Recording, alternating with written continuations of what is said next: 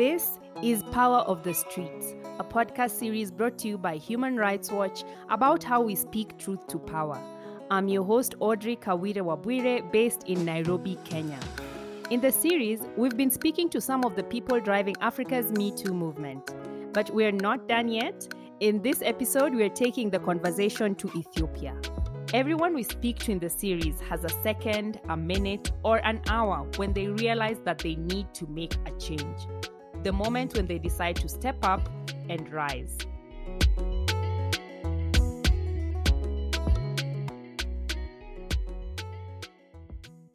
I think growing up, I've been really conscious about um, things that surround me. Like I've been politically very conscious. I think I can say I've been conscious because I grew up in that kind of household. Uh, but yeah, that like first year in the university doing my undergrad was my walking moment. I can say that for sure. Ruth Yetbarek is a 24 year old activist from Ethiopia. She's the campaign manager for the Yellow Movement, a university based student movement that addresses issues of gender based violence. In this podcast, we're talking about the actual moment in time when someone decides to stand up against injustice, maybe through a movement or an event, you know, maybe through a hashtag. And you're an activist, Ruth, and you've been part of a major women's rights, you know, women's rights movement, the Yellow Movement. And you also work with UN Women and other platforms pushing for women's rights. What led you to activism? Um, I guess on my like I I grew up in a very feminist household uh, to begin with, and also you know I went to all girls school, so I I th- have never been conscious about my gender or like you know if I'm woman or man. I've never been conscious, and we call that privilege, right? So when I joined university, I went to Mekelle University, and I had a very uh, I don't know how like very bizarre moment. People actually are women and men. Like you know, for me that was a new thing. Uh, so like first I think our teacher gave us this assignment saying describe your future husband or describe your future wife. And the way they described their future wife was really shocking for me. And like gender was a very, very big thing in the university and people are, you know, discriminated be, like based on their gender and people like come from very remote area and I said, you know, Ruth, you have been privileged enough, but it's time to say no. So, when you say you grew up in a feminist household, how was it exactly? How was your interaction with your siblings, your family? What exactly do you mean?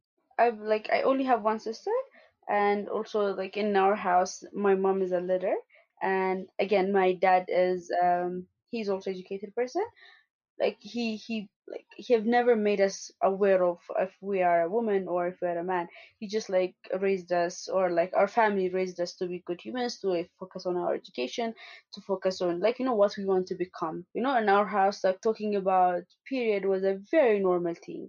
Uh, talking about different things was a very normal thing in our household so yeah. Oh. So we have never had a gender role yeah Wow, wow. That's that's really interesting. So maybe we talk about the Yellow Movement. Uh, it's it's a movement in Ethiopian universities. How did it start, and how did you get to join it? Uh, so the movement I'm part like Yellow Movement started I think ten years ago. It was from uh, it was started a, a yellow um, a law school teacher and her students started it. There was this case, case Aberraj. She lost uh, her husband killed her in a street uh, on a daylight on like a public street. So she was shot, and you know like whenever this kind of thing happen, there's a public outrage. Everyone would be so angry. People would like you know will start condemning it, but then whenever like you know it just ceases. So we said like they said you know we're going to be a small but consistent voices. Uh, we're going to raise, we're going to talk about gender inequality daily. We're going to talk about gender-based violence daily. We might be small, but we're going to be consistent. So that's the main idea behind Yellow Movement is that. And how I joined it, um, one of the founder, the the law teacher, was Blen Sahilu. She's someone I really look up to. She's like you know my role model, my mentor, my so she was on Twitter and she was um, she was active, and there was this I don't know if uh, so Zonainas were a blogger, uh, and they were detained in Ethiopia. So Blen was really active, and she was she used to you know talk about them, do campaigns for them, and I was really interested. I was grade twelve, I remember. So I was really um, you know I was really interested.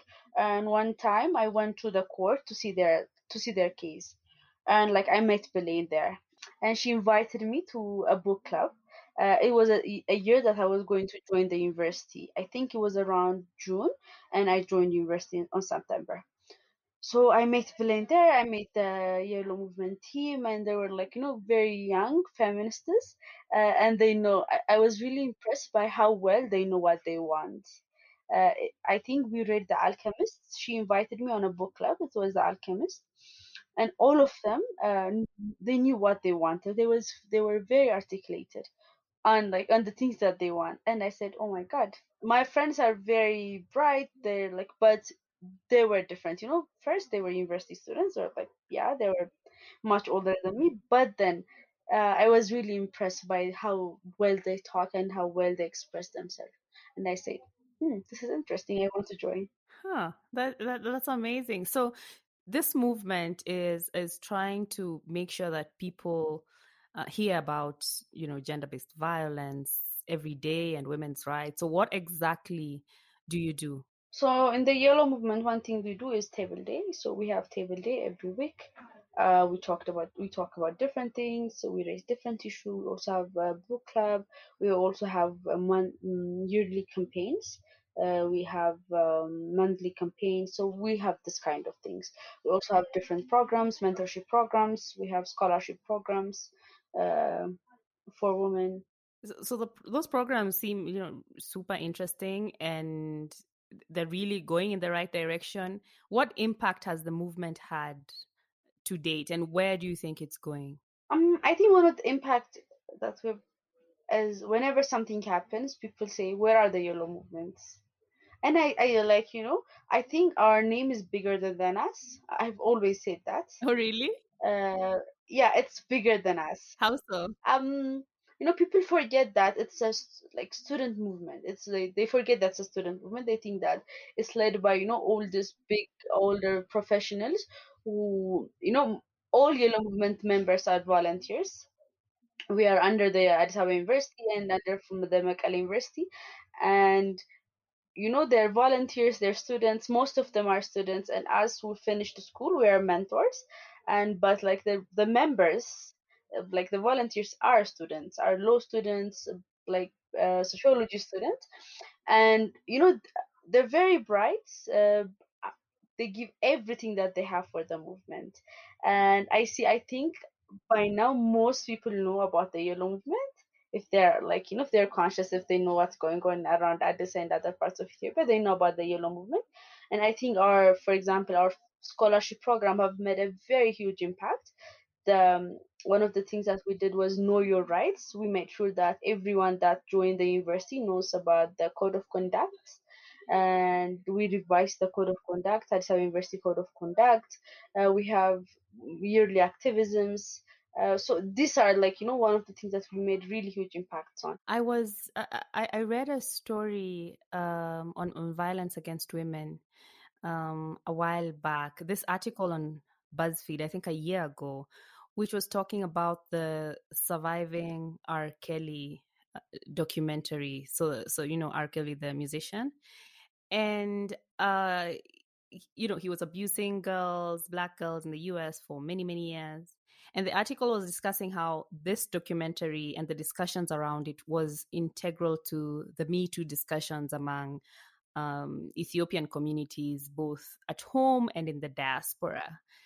Uh, tell me about this. So yeah, I think it happened a year or two years ago, and there was this whole um, Me Too movement in Ethiopia. It started, I think, Shades of Injera. They're the one who started it.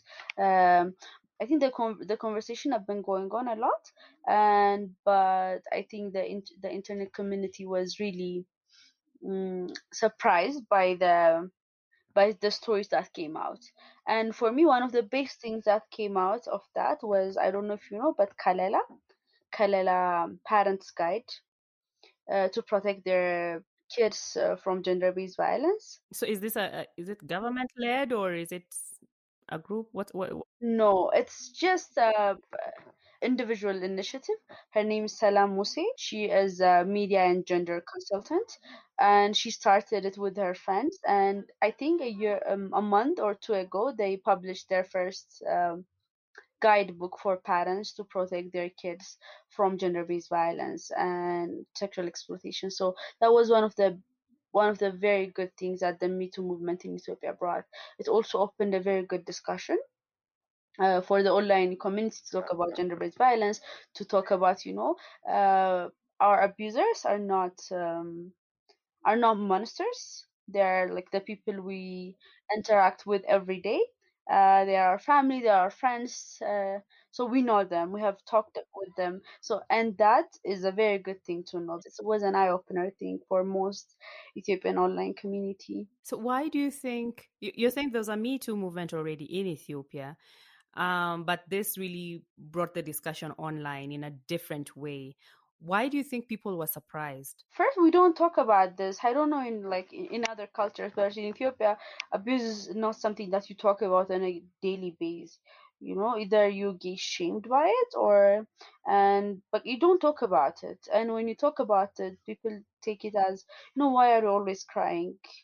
It happens to everyone you know uh, most of the abusers are someone that someone like you know people that we call family family friends and uncles so i think people were really surprised by that and the i think the stories that came out were really overwhelming uh, they were really heartbreaking you know? Yeah. Yeah i, I remember um, reading those stories and it was heartbreaking and shocking at the same time.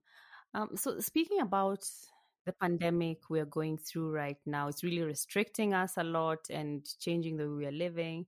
But as you said there's also you know a conflict going on and uh, you know we don't know what will happen um, especially in many regions in your country um, we know that during conflict and when there's a disease outbreak women are usually uniquely affected because we experience a whole other layer of violence are there any patterns of violence that you're witnessing in these times? And how are you as activists organizing around this violence? Yeah. The, the conflict that's going on was really personal because I went to school in Mekelle University in Tigray region and it was personal for me and my families were there so not something very personal and there was also information uh, internet shut down so we didn't know what was going on. But you know it's expected whenever there's a war there's going to be a rape. It's, it's just like it's never going to be separated. Um yeah so it's really heartbreaking. Uh, there are lots of stories that that are coming out uh, lots of you know people are complaining of rape gender-based violence like uh, physical violence emotional violence. It's it's really heartbreaking what's what's happening in Tigray. Um lots of stories stories are coming out. People are still they don't have access to bank. People are still don't have access to you know food sanitation sanitary products so like most Tigray activists are organizing i don't know if you've seen reports from unhcr wfp but women are facing lots of challenge in this area. So i think Tigray activists um, are organizing and calling out this. Activists in Ethiopia and around like women activists are calling out this and they're also organizing in uh, collecting stuff uh, sanitary products to go to the affected region. But one of the main the main problem is most blocks, roads are closed so there's no way things um, things like things can go through that. Humanitarian aid can't go. So yeah that's happening. And activists activists particularly activists are calling this out uh, are you know asking the government asking different women officials to not to talk about this to condemn this also to do something about it even you know m- many many young africans are now using the internet as a tool to organize and you know to spread the message and you know just push the movement forward but we're seeing many governments now shut down the internet when whenever they feel like, really. So, how do these shutdowns affect the work of human rights, the work of activists? Really it really affects us you know? There was no internet for the like you know for a month in Tigray. So like people don't have source of information. They don't know what's going on. The government can do whatever it wants because there's no one watching. So there's no one calling things out. So it's like you know they do this intentionally. Whenever they close the internet like it's because they have something to hide uh, so yeah, it really affects human rights work. It really affects activist work. Um, yeah, I mean, like it, it makes you even frustrated. You know, like so many times you might say there are lots of again for disinformation, misinformation coming out of Facebook or so in the internet. But again, it's really important to organize. It's really important as a source of information. It's also really important to let the world know what's happening. To let to push the government to ask the government on what why are they doing the things they're doing? Yeah and as we're talking about information and how you know it, it really informs human rights work and, and pushes the movement forward i know one of the things you care about a lot is data statistics of reporting when it comes to gender-based violence and this conversation is usually driven by people when they choose to speak up. Now you know mainly when they feel safe to but there's still a disadvantage of official data uh, because if I speak up, for example, I can give my example in Kenya, um, sexual harassment, uh, talking about that, you'll get lots of blowback online, offline. It's not, you don't get lots of support. The you get a lot of blowback. Um, but you're doing a lot of work around official data of gender based violence. Why do you think this is really important? Um, I, like one of the things that we really have to focus on as a movement in Ethiopia, or also as a movement in Africa, is um, informed advocacy and da- data data based like advocacy. Uh, when we can do that, I think we can really, really influence uh, policymakers. We can influence, um, you know, the government. We can influence real conversation. But people should know what that what's happening out there. People should know that, you know, we're just not talking just because we're angry, uh, just because we hate men. We're talking about things because they're happening out there and we're we're losing so many lives where because of the things that are happening out there so i think one of the things that we really have to focus on is data and that database advocacy mm-hmm, mm-hmm. I, I know you monitor the media a lot and uh, you, you you've written about how the media shapes narratives on gender equality, violence against women. You made a presentation about this in 2019 tell me about this discussion. What was what led you to do this? One of my friend pushed me to do this because um, media in ethiopia is really sexist to put it in a simple word. It's sexist uh, in two ways. Uh, one uh, the way it narrates you know women are only women experts are only called whenever there's a there's a woman issue. That is whenever there's gender based violence issue whenever it is. But like you know there are women economists there are women you know politicians working on different things. And gender is not something it's not something alienated. It's very vivid and so many uh, policies, so many activities, so many conversations, political conversations. So, but you know, it's know, whenever there's an inflation, it's, it's the guy with the suit that's called to to do a presentation about it to talk about it. And whenever there is a gender based violence it's the woman that's called. And we have to call this out. Unless otherwise we see things on a different lens on a feminist lens we can never bring true change. One is that the the second is the way women portray in Ethiopian media is um, that the, t- the typical uh, stereotypical woman, you know, the one that cleans, the one that cooks, the one that take cares of the family. Uh, but um, yeah, that's it. That's the only way the media, the music portrays it, the, the, the movies, the ads that's the way they they portray it. And on the other hand, whenever there's a gender-based violence case, whenever um, not, the media doesn't give it enough attention. This is very heavy work that you're, you're doing in a conservative society. How does your family, your friends, the people you interact with, how do they respond to you? Mm, I think my close, close friends are also very active and very vocal.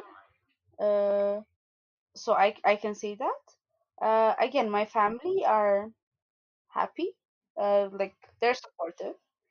Uh, it's like, you know, people you interact with on occasional basis that have um, negative comments about this kind of thing. But other than that, I choose my circle very wisely. So, you know, choosing your circle wisely is a way to take care of yourself. What else do you do to just unwind and, you know, come out from the daily push of activism? Ah, for example, now I, I was like, you know, there there are lots of things happening, but I I'm not saying anything because I know some people are actually saying so many things about it, and because you know I I, I need to be okay. I need to be the way I I learned this was in a very hard way, so I just want to keep on learning on how to say, Ruth, take a break, and you can do better next time. Like every battle is not your battle. Every battle is not something you can win or fight. It's it's okay to take a time off and reflect on yourself and come back strong. And I, like for me, choosing your circle is really important. Um, you need to have um, a very supportive, like you need to have a very strong support system to to to make you go forward and to take care of yourself to to make you accountable even for things that you do on a good way So, you know, many young activists are working across the continent on the Me Too movement. What message do you have to inspire them? be conscious um question your privilege um forgive yourself Why did you say question your privilege? i i think um for for example living in ethiopia like i was born and raised in addis ababa and i can i can never speak for the oromo uh for or the oromo woman like the oromo woman. So i need to question my privilege and i can never say you know i'm i'm, I'm in ethiopia and i can uh, like i'm ethiopian i'm not an oromo or you know i'm i'm ethiopia first. I don't see my ethnicity that much. That's privilege for me to say that you know uh, people are identified as oromo first for the for so long. They can't say they are ethiopia first. And they can't say they are like they, they've been identified as gambela for so many years. They can't say i'm ethiopia first. So we have to question our privilege. If our concerns are coming from a point of privilege or our actual concerns. And it's something that i'm learning recently Um, where can we find information on your work and the Yellow Movement online? So I think you can find Yellow Movement on Yellow Movement AU Facebook page, Yellow Movement uh, Twitter page. You can email us at the Yellow Movement AU at gmail.com. You can find us on Instagram. So these are the, the platforms that you can find about Yellow Movement. You've been listening to Power of the Streets, a podcast series brought to you by Human Rights Watch. I'm Audrey Kawire Wabwire. That's the end of our show. Check out our show notes for more about Ruth and her work at the Yellow Movement. In the next episode, we take the conversation to Mozambique. To learn more about Human Rights Watch, visit hrw.org and follow us on Twitter at HRW and on Instagram at Human Rights Watch for updates about the show. Join the conversation using the hashtag Power of the Streets and share your thoughts with Ruth or any of our other guests, and you can tell us how you're speaking truth to power. Our producer is Andy Siwe May, and this is a volume production. The main theme song, Au revoir, is produced by Young OG Beats. Till next time, thank you for listening.